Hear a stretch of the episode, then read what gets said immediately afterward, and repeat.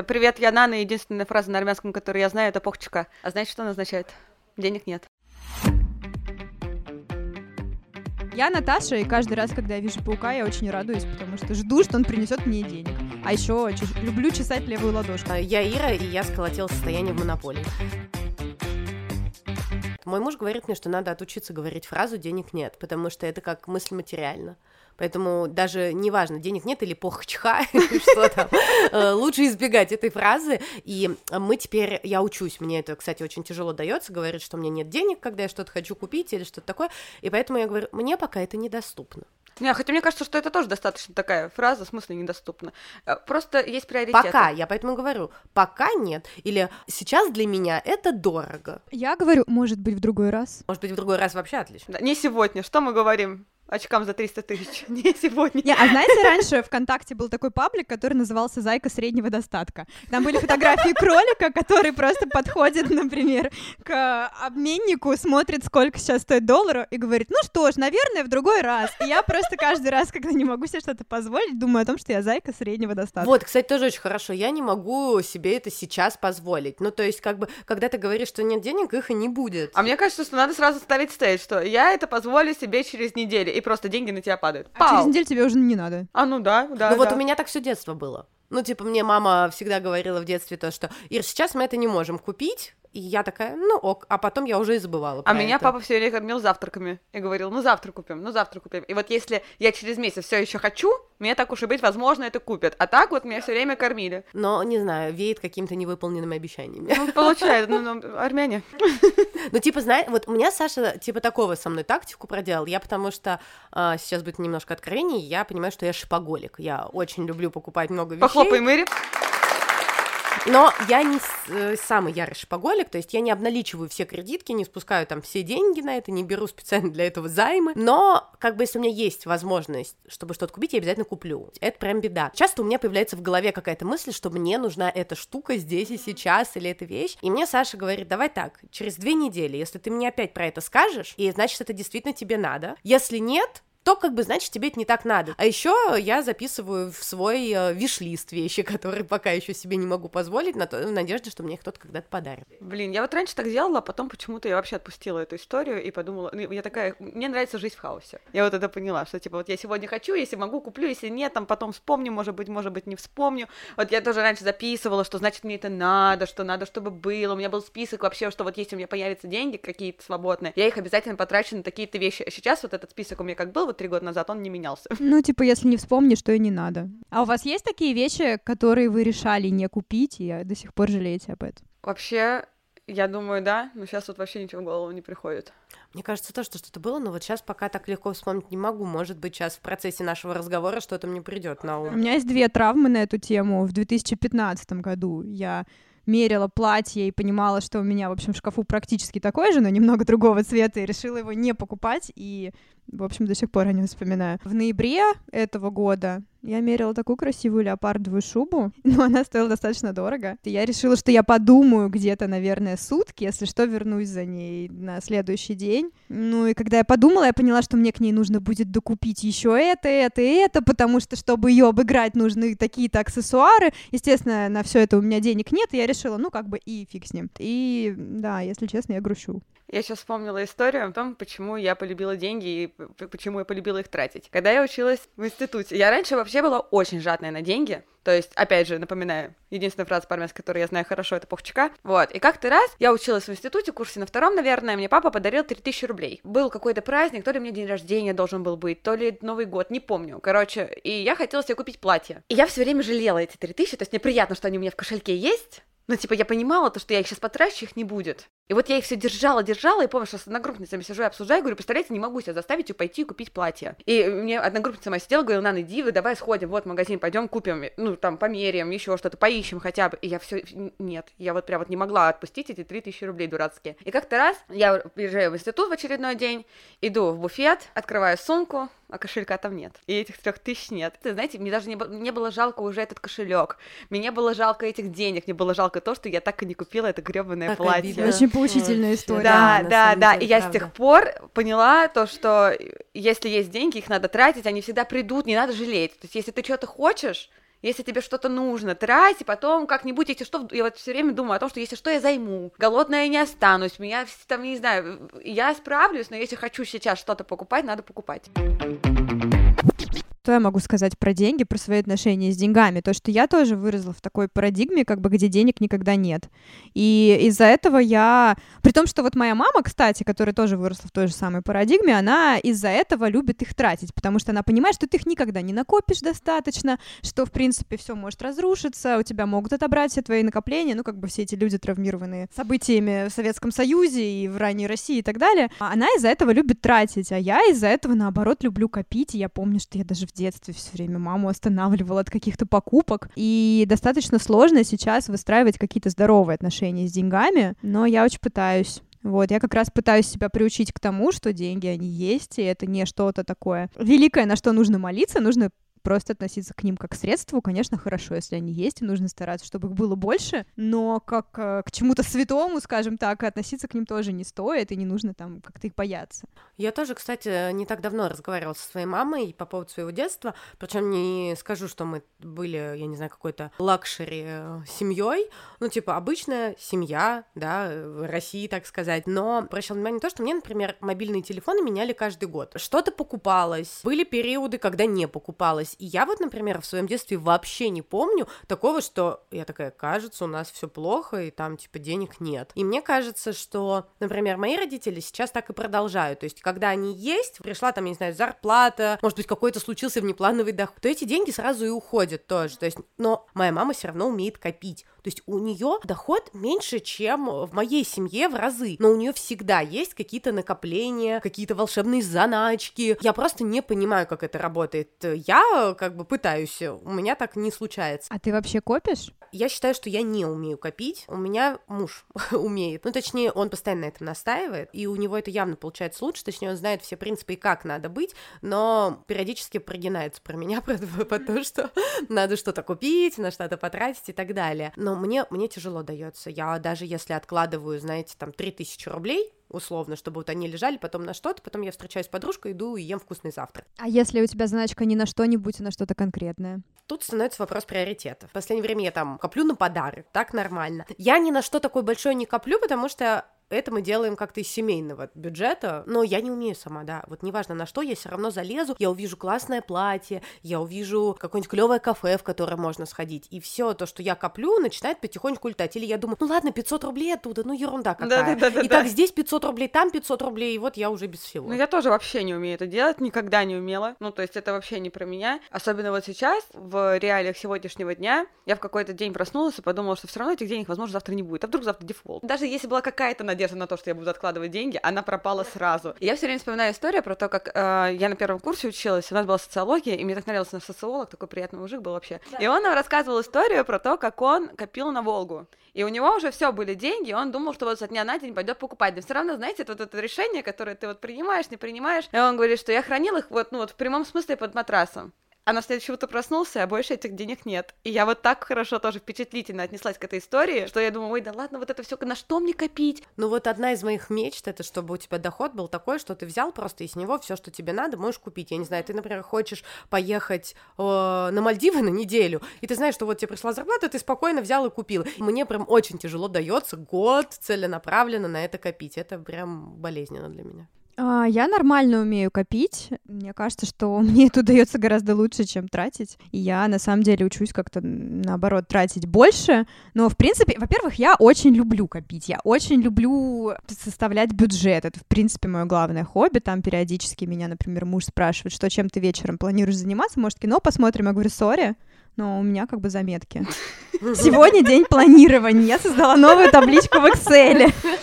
Вот, и я обожаю это, очень люблю. У меня есть бюджет просто на год вперед. Ну, как бы сейчас, последние месяцы, я перестала его вести, потому что меня это расстраивает. Я понимаю, что я не могу так далеко планировать. Но в целом, да, я составляю бюджет на год вперед, потом корректирую там что-то, смотрю, когда я смогу накопить на такую-то вещь, к какому сроку я смогу накопить на другую вещь. И, в общем, да, это очень круто, ну, и мне это очень мы нравится. Вселенных вообще сейчас. Слушай, на самом деле, я тебя очень понимаю, я тоже обожаю планировать бюджет. Я, наверное, уже неоднократно говорила, что я вообще сама по себе довольно организованный человек, я очень люблю всякое планирование. Составлять бюджет — это вообще, это просто моя какая-то а, это вот особый вид медитации. Вот знаете, я поняла, что у меня есть две. Это вот составлять бюджет, распределять деньги и Тратить их. рисовать от... Значит, три вещи. Вот, и, а, знаете, я очень люблю рисовать, проектировать свой дом мечты. Вот просто я обожаю, я сажусь, открываю архикад и начинаю рисовать. Сначала на бумажке накидываю, типа вот где будут какие комнаты, что как будет, как будет стоять мебель. Мне, мы называем этот файл там «Дом мечты», у нас уже примерно 5 домов мечты, потому что каждый раз мне приходят какие-то идеи. Сначала побольше дом, поменьше, то все. Я просто, я такой кайф вот прям ощущаю, когда я вот это вот нарисовала. И также с бюджетом, вот я сажусь, эти, все это по категориям. А еще разным цветом выделишь эти Ну, там ячейки и просто счастлив. А я пользуюсь специальным приложением. И вот вы знаете, там, например, что-то случилось, поняли, что часть э, дохода мы в этом месяце не получим, или будет побольше. И вот мне об этом Саша говорит, и я такая. Придется весь бюджет переделывать, а внутри такая радость. такая, «А, ура! И я сажусь такая, так, отсюда убрали, сюда добавили, знаете, как на счетах такой вообще. Блин, у меня сейчас в голове картинку вот эта Наташа сыры дома сидят, там что-то высчитывают, и она в баре просто. Все деньги, весь бюджет. Вообще, да, мы вот довольно скрупулезно к этому относимся, то есть у нас есть бюджет, приложение, в котором у нас разные категории, начиная там с аренды, заканчивая кафе и ресторанами, и таким образом мы весь наш бюджет распределяем по этим категориям, и наша задача в течение месяца из него не выйти, то есть когда я а вы вижу, не что- выходите? Ну, мне так просто... нет, иногда выходим, бывают какие-то, но ты понимаешь, у нас особо нет вы- возможности выйти, потому что весь твой доход, скажем, там, какие-нибудь условные 100 тысяч рублей ты распределил, и все, ты не можешь выйти финансово из них, то есть у тебя просто больше нет дохода. Ну, Чем типа ты ты вышел там тут на тысячу рублей, а там меньше Такое потратил. бывает, и поэтому я примерно каждую там неделю или там в середине месяца я смотрю, что у нас там, я не знаю, было на кафе там, скажем, 10 тысяч рублей, да, там сейчас уже 9. Я такая говорю, Саш, у нас там осталось условно тысяча рублей до конца месяца. Мы прикрываем лавочку с хождением по кафе в этом месяце. Или я там, например, смотрю то, что я, скажем, на аптеку закладывала, там, 3000 рублей на лекарства. Мы ничего не покупаем, прикидываю, ну, не купили, понимаю, что не будет, я, например, оттуда убираю, добавляю в кафешки, и у нас там добавилось. То есть я вот таким вот занимаюсь. Но чтобы все это оставалось в рамках бюджета, потому что, ну, как бы иначе все. А то получается и еще из того, что э, средства же нам всем не даются первого числа, да, вся твоя зарплата, и ты пошел ее как бы тратить. Тебе там пришло что-то там 5 я не знаю, 15 да, как там зарплаты приходят. И поэтому, если ты будешь так вот необдуманно тратить, то когда подходит какой-то обязательный платеж, ты можешь остаться без денег. И еще мне важно из того, что мы занимаемся ремонтами, доход может прийти в любой момент, то есть он зависит от выполненных работ на объекте. И мы в таких случаях, там, например, пользуемся кредитными картами. Я что-то оплачиваю ей, потом туда закидываю. Ну, это, конечно, что-то на взрослом, я вам скажу. Я, в принципе, делаю то же самое, только я пробовала разные эти приложения для подсчета бюджета, но мне они как-то не понравились, я подозреваю из-за того, что они слишком упрощают твою жизнь, а я-то люблю ее усложнять, и мне нравится самой все считать, сидеть вот так вот. Поэтому я вернулась в заметки, то есть у меня вот этот годовой бюджет, он в Excel, а в целом я все считаю в заметках, и тоже делаю так же, то есть если что-то перекидываешь из категории в категорию, иногда бывает такое, что тебе очень чего-то хочется, и хочется прямо сейчас, Да. а ты ничего не можешь сделать. В таких случаях я ищу подработку и думаю, где бы мне найти эти экстра мани. В принципе, это не всегда получается, но я стараюсь, и это очень приятно, если ты смог действительно найти какие-то еще дополнительные деньги. Или, например, если ты понимаешь, что тебе остро чего-то хочется, и ты думаешь, «М, может быть, я все-таки продам это платье на Авито наконец-то. Ну да. В принципе, тоже помогает. Э, Я, кстати, совершенно не умею вести совместный бюджет, и у нас с мужем бюджет раздельный. И я иногда думаю о том, что это не очень логично, и действительно на какие-то общие цели проще копить вдвоем. Ну, или сколько вас там. Вот. И Но в уверенном случае Марк еще не умеет копить. Боюсь, что когда он научится, вряд ли он будет делиться с нами. кто знает.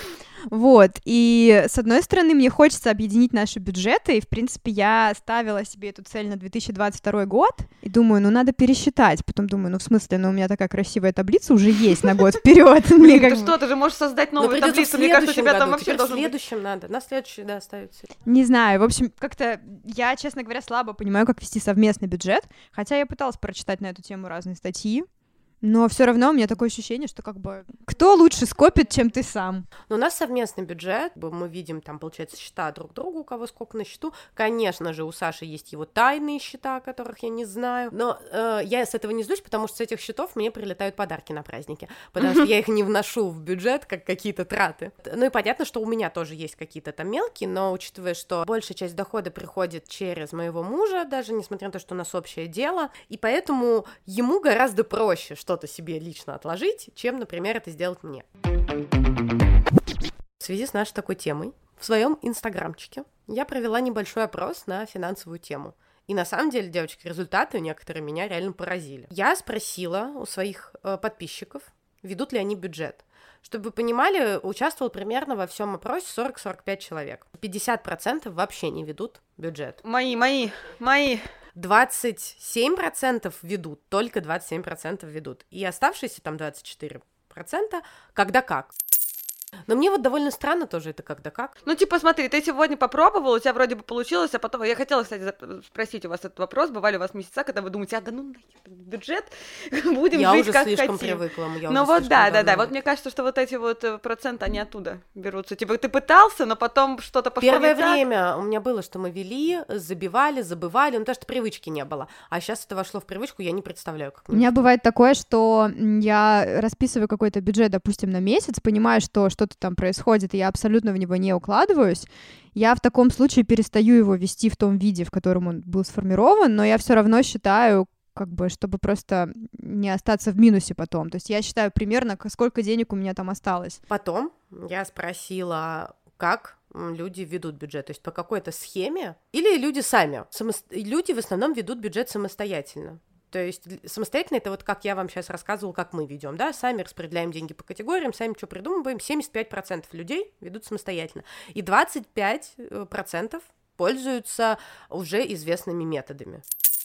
Ну, это типа приложениями всякими? Нет, это типа есть теория шести кувшинов, пяти конвертов. Прости господи. 50-30-20. А, вот, есть разные теории. Прикол. Есть метод шести кувшинов который заключается в том, что 50% от своего дохода вы откладываете на необходимые расходы, то есть покупка еды, оплата счетов, кредитов. 10% это второй кувшин, на инвестиции должны уходить. 10% еще на образование. Еще 10% на развлечения. Это как раз кино, театр, кафе. Всего 10%?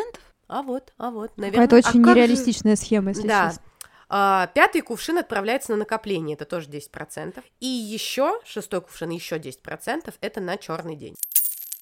Мне тоже кажется довольно нереалистичным эта история. Ну, как Честно говоря, 10%... большая часть россиян 50% своего дохода тратит на еду, как бы, come on. Что значит 50% ты можешь оплатить Ну, типа, всё, я закладываю нужно? по 1000 рублей в день примерно на еду. Ну, так вот, в моем понимании. Это, ну, конечно, не 50% моего дохода, но тем не менее, да. Э, Ну, как бы ты богатая москвичка у нас тут сидишь. И на самом деле большая часть России — это все таки люди, которые, ну, действительно, по статистике, больше 50% дохода уходит чисто на еду. А как бы если должен еще оплачивать жилье, или даже если ты действительно богатый москвич, но тебе понадобилось вдруг зачем-то купить квартиру в Москве, то как бы тут уже 50% от бюджета очень сложно ограничиться, чтобы выплатить ипотеку. Один из самых популярных и простых методов — это метод 50-30-20. Тоже 50% идут на все твои повседневные нужды. Ну, вот так же. 30% идут на траты на себя, то есть всякие развлечения, даже одежду, ну, то есть все другое.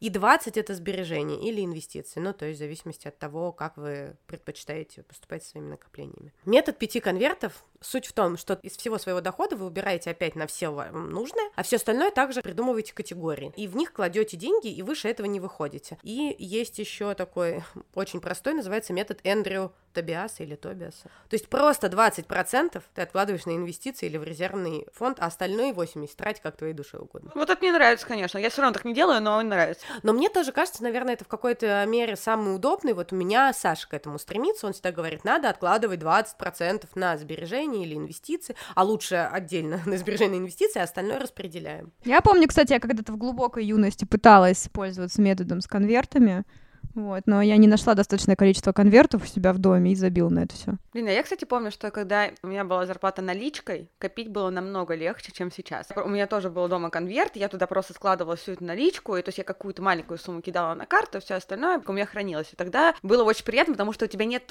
соблазна потратить эти деньги, потому что они у тебя где-то дома в конверте. Да, да, нет. и быстрого доступа к ним тоже нет. И поэтому как-то было удобнее. Я все подумывала над этим, но я даже до банкомата ленюсь зайти, о чем говорим. Потом я спросила у людей, используют ли они специальные приложения для того, чтобы вести бюджет. 58% да, используют приложения. Блин, прикольно. Я вообще удивлена, то, что так много людей такие. Ну, видимо, я просто не выросла еще. Может быть, у тебя нет каких-то там э, таких жестких обязательных ну, да, у меня, расходов. Наверное... Может быть, у тебя нет кредитов. У меня я все закрыла все кредиты. Хотя даже когда они у меня были, я все равно как-то вот просто я знала то, что вот у меня вот эта вот э, ужасная зарплата 5 числа, которая уходит вся вот на коммуналки и на кредиты. Ну, как бы я просто смирилась с этим. И то есть вот там типа с 5 по 20 я живу бедно, а с 20 по 5 богато. Как-то так. Потом я спросила у людей, копят ли они вообще. Оказалось, что 80% людей копят и считают это важным, а 20% ответили, что нет, неизвестно, что будет дальше. В связи с этим мне стало интересно, в чем же люди хранят свои сбережения. И 80% людей хранят в рублях, 15% хранят в валюте и только 5% в криптовалюте. А вот э, где 65% на счетах и вкладах, 23% наличкой, видимо, на, как ты, mm-hmm. это, видимо, людям удобно, и 13% в инвестициях.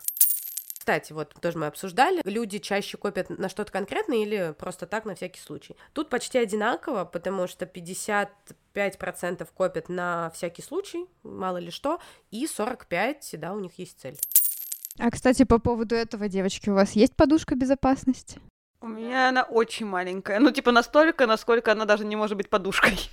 она, она так, да, есть. Перышко. Есть. Какая-то такая есть, хотелось бы Мне кажется, когда ты говоришь о накоплениях на просто так, это и есть подушка безопасности, Да, да, нет? это имеется в виду, ну, типа, чтобы... Или вот, ну, что-то случилось, да, понятное дело. И финальным вопросом я спросила, мои там 45 человек, довольны ли они своим материальным положением сейчас? 65% недовольны, но пытаются это изменить. То есть больше, я не знаю, работают, э, инвестируют, что-то такое. 25% полностью довольны своим материальным положением. И 10% сказали, нет, ну что поделать. Вы довольны своим материальным положением? Я вот как Санек хочу всегда больше. Я довольна своим материальным положением, и, конечно же, я хочу больше. Ну, типа, мне хватает, но недовольна. Я считаю, что мне не хватает, в зависимости от моих запросов, учитывая, что некий кризис, который сейчас есть, очень пошатнул э, мой привычный образ жизни, мне, мне теперь дико не хватает того, к чему я уже привыкла, поэтому сейчас я прям, я бы сказала, крайне недовольна. Окей, девочки, раз уж мы тут такие все собрались, взрослые, Хотелось бы сказать финансово грамотные, но нет, да? Да, примерно так. Вот, что обсудим, какие у нас есть свои фишечки по ведению бюджета, по тому, чтобы не вылететь в трубу, потому что получать больше денег. Короче, финансовые лайфхаки. Я все еще хочу топить за то, что я люблю жить в хаосе, и не могу сказать, что у меня есть какие-то лайфхаки, ну, кроме того, что если я что-то хочу, иногда я не покупаю это сразу. вот. И типа отправляю это в, в эти в избранные во всех сайтах. Мне кажется, просто все сайты мира меня ненавидят, потому что я вез... у меня все есть в картинах, но я ничего не купила еще. Зато потом иногда тебе скидки дополнительные предлагают. Ну да, кстати. А наверное. так удобно, я так на Алиэкспресс кидаю все, а потом захожу через две недели такой, это мне уже не нравится. Или, знаете, уже раскупили. И, в принципе, не больно ты и хотелось. Ну, да. кстати, вот это про Алиэкспресс единственный лайфхак. То есть у меня очень часто бывает, что мне нравится какая-то вещь, вот я не скажу, что она мне жизненно необходима. Ну вот, ну нравится мне. И я, короче, беру, делаю скрин этой вещи, иду на Алиэкспресс, сканирую ее и покупаю ее в три раза дешевле, если вот мне Не, Алиэкспресс на самом деле хорошая тема. Я тоже подписана на несколько там блогеров, которые одежду там тестируют и вообще другие какие-то вещи. И по их наводке я довольно часто беру. Это, правда, позволяет кое-где как бы сэкономить. Хотя часто у них очень цены похожи с Wildberries.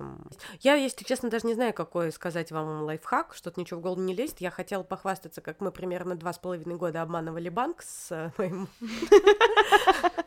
Не знаю, Мошенники. стоит ли об этом говорить. Поймай меня, если сможешь. Но, в общем, на самом деле мы пользовались кредитными картами с возможностью снятия наличных денег без процентов. Это входило в льготный период. Это было крайне удобно, потому что нам в какой-то момент была нужна, были нужны наличные деньги для чего-то. И потом мы что-то их никак не возвращали, когда потратили на что-то другое, и мы снимали с, с одной кредитки, клали на другую. Потом льготный период там заканчивался, опять с нее и так далее, постоянно пополняли. Но вот этот банк отменил снятие в рамках льготного периода и без э, комиссии, поэтому лавочку прикрыли, да. Но тема классная. Я, кстати, вообще активно пользуюсь кредитками, считаю это довольно неплохим инструментом, но в этом надо шарить и понимать. Я как бы считаю себя в этой теме немножечко подкованный, я все-таки работала в банках, и это удобный инструмент, но опять же в рамках бюджета, то есть ты можно тратить с кредитки, зная, что это ты это все пополнишь. Блин, я вообще никогда не пользовалась. У них просто часто очень удобно есть те же кэшбэки какие-то, например, или тебе напр- есть какое-то э, что-то акционное, и это можно купить только сейчас, и очень удобно расплатиться кредиткой, но ты знаешь, что ты и так собирался это купить,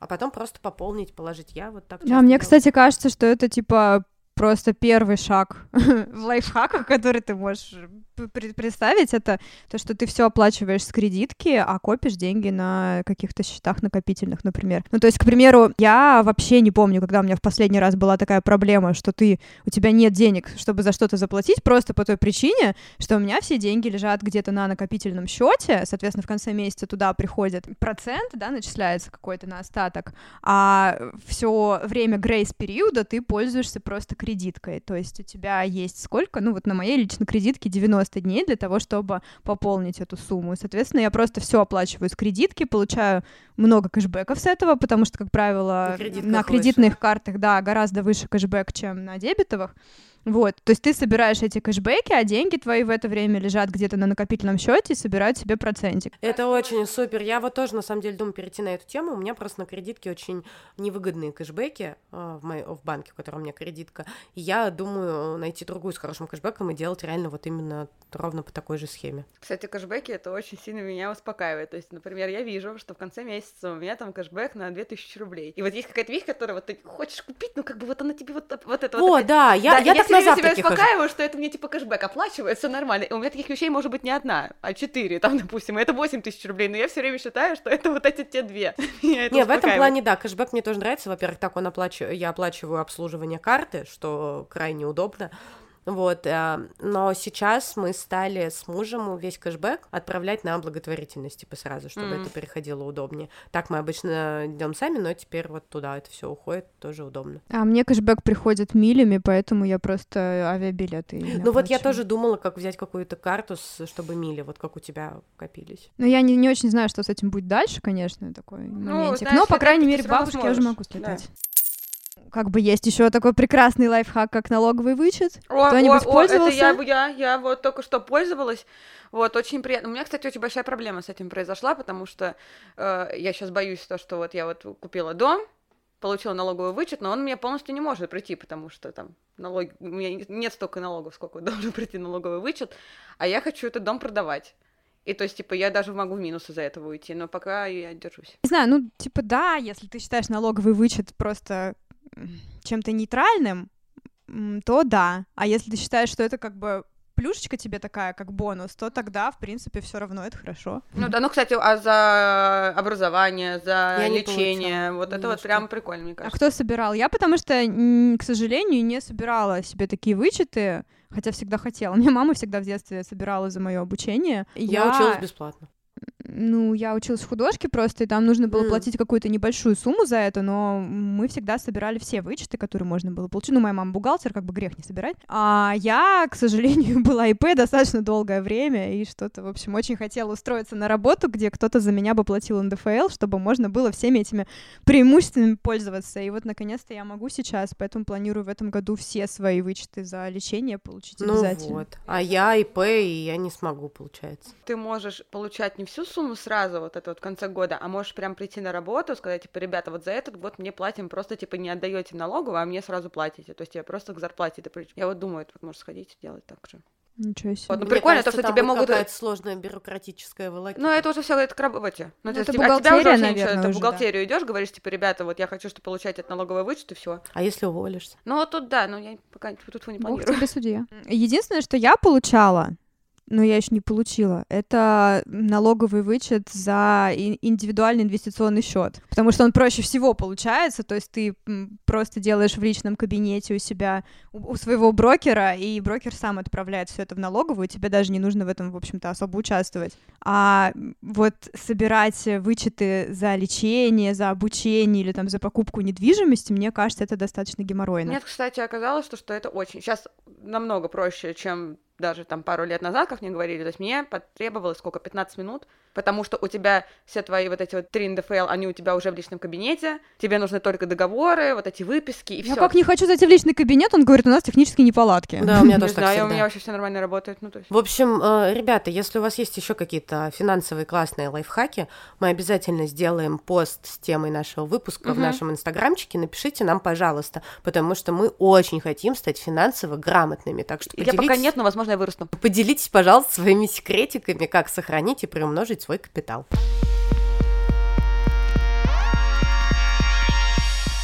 Это Суровская, и это «Вброс-вопрос». В этой рубрике я задаю вопросы, которым никто не готовился.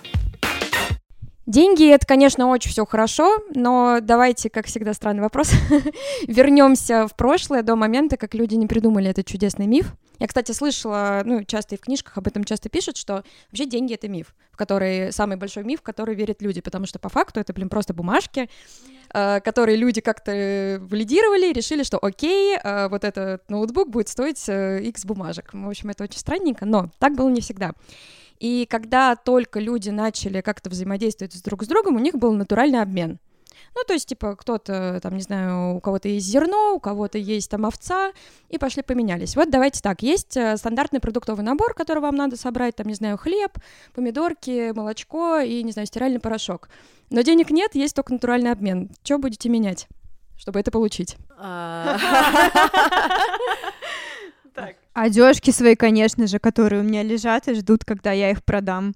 На самом деле, мне кажется, э, знаете, так по сусекам поскрести и много чего можно обменять. Ну, кстати, да, Книги я... какие-нибудь. Кто-то любит бумажные книги. Мне, например, они совершенно без надобности не могу так отдать, полку не могу, украшают прям всё. сразу знаешь. А я, э, знаете, у меня дома болит. есть очень много вот этого хрусталя, который уже никому не нужен. Вот, я бы Ну, просто все никто и не заберет. В смысле, а алло, ценно, ценно. Я бы отдала все свои босоножки на платформе, потому что я их уже не ношу, а у меня их А твои пять. босоножки нужны, да? Ну, блин, А мой хрусталь нет.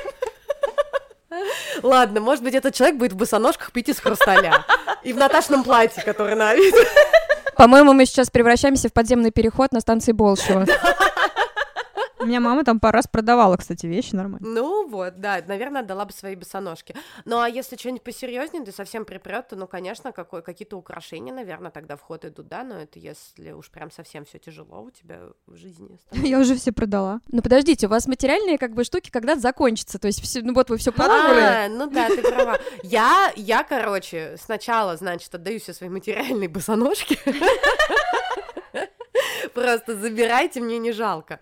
А Сейчас я доучиваюсь, надеюсь, доучиваюсь, или на середине пути дизайнера интерьера буду людям рисовать э, интерьеры э, за еду. Ой, а я картины по номерам. Наташ, ты ковры умеешь вязать? А, да, я умею вязать ковры. Такие кругленькие, знаете, как с, с узором радуга. На самом деле, а, мы не так давно обсуждали это с друзьями. У меня просто подруга написала в какой-то момент в общий чат, типа, девочки, у кого есть швейная машина, срочно надо. Мы такие, господи, что ты говоришь вообще? Вот, на следующий день она нам высылает фотографию просто идеально сшитого комплекта постельного белья, там такие наволочки красивые, одеяло, она еще раньше И в отеле... говорит, это я вот купила. э, Она белье». еще раньше в отеле работала, она умеет там все идеально заправлять. И такая, вот я сшила, такая вот я мастерица. А это, смотрите, я сама себе ногти сделала. А ее парень в этот момент говорит, а я делаю себе сайт, ну, я архитектор, вот, я сначала хотела заказать подрядчика, а потом думаю, а почему бы мне самому не научиться? Мой муж видеооператор, я дизайнер, и, в принципе, как бы можно и то, и то, и другое, и третье. И мы, в общем, организовались такой кооператив, и теперь мы называем друг друга домом быта и планируем, что если мы когда-нибудь вместе мигрируем, то у нас будет такое заведение. Блин, а возьмите в команду. Хорошо, она называется House of Existence, если что. Хорошо. А, ну, плюс еще мы тут с мужем недавно вместе пели, точнее, я пела, а он мне аккомпанировал на гитаре, и мы решили, что если мы когда-то нам придется побираться, то, в принципе, нормальная такая тема. А, не, небольшая вставочка. Наташин муж говорит, что это не они решили, а Наташа решила. Ну, по-моему, это отличное решение. Мне было бы, на самом деле, мне кажется, легко жить в такой штуке. Я бы просто работала тем же продюсером, только подходила бы к людям, от которых мне нужно какие-нибудь продукты получить, и говорила, давай я тебе красиво твои батоны разложу, чтобы вообще все купили, но ты с тебя там один батон. Ну, а к следующему подойду и скажу, о, твои сливы плохо продаются, давай-ка про них расскажем целевой аудитории. Вот, в общем, работала бы за процент. А мы там что-то там нарисовать. Да, ой, Нан, мы с тобой, короче, просрем, надо объединяться с ними. Я читала, кстати, про такой эксперимент, где женщина-журналистка жила так так, по-моему, Да, больше я 10 тоже- лет. В этом в Атланта расправил плечи, там же они тоже жили, за блага друг другу отдавали. Не, ну вообще, да, это интересная тема. У меня Саша как-то ходил, я называю это сектой. Учили его с деньгами обращаться, так сказать. И, короче, у них там было какое-то задание, что им надо было вот как раз что-то обменять на что-то, да, там, я не знаю, вот у тебя есть коробок спичек, и пойти, и до какого уровня ты дойдешь, что ты в итоге там можешь обменять. Если честно, довольно интересная история, узнать, к чему тебя может привести, если у тебя есть там только, я не знаю, лист бумаги, к примеру. Кстати, я бы могла еще быть, типа, м, кот-ситером, сидеть с чужими кошечками. Кстати, Нан, у тебя Ой, вообще вообще идеально получается это делать, да. И Поливать цветочки, ну, типа, просто каким-то house-sitting ом заниматься, но я бы, я просто иногда думаю, я очень хочу, чтобы у меня был котик. Но мой муж не хочет этого. Поэтому я иногда думаю, а почему бы мне не посидеть Почему с бы тебе не решить за него и котиками? не завести кота?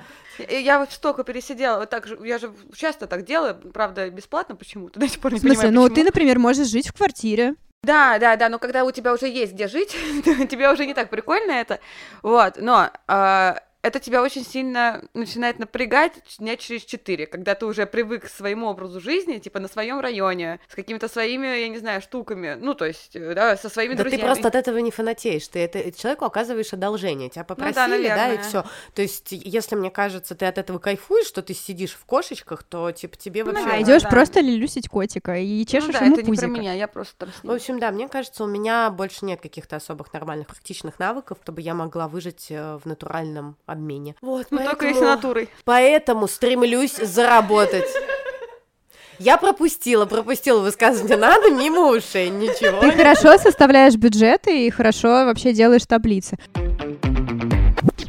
В общем, деньги — это инструмент для того, чтобы получать удовольствие, и не надо на них зацикливаться, я думаю. Люби жизнь, трать деньги, уху. Зарабатывайте, главное, больше, чем тратите. Всё. Все. Всем пока. Пока. До свидания, будьте счастливы. Спасибо, что дослушали наш выпуск до конца. Если вдруг вам понравилась наша тема, Или вам вдруг было смешно, ставьте лайк и рассказывайте о нас своим друзьям. нам будет очень приятно.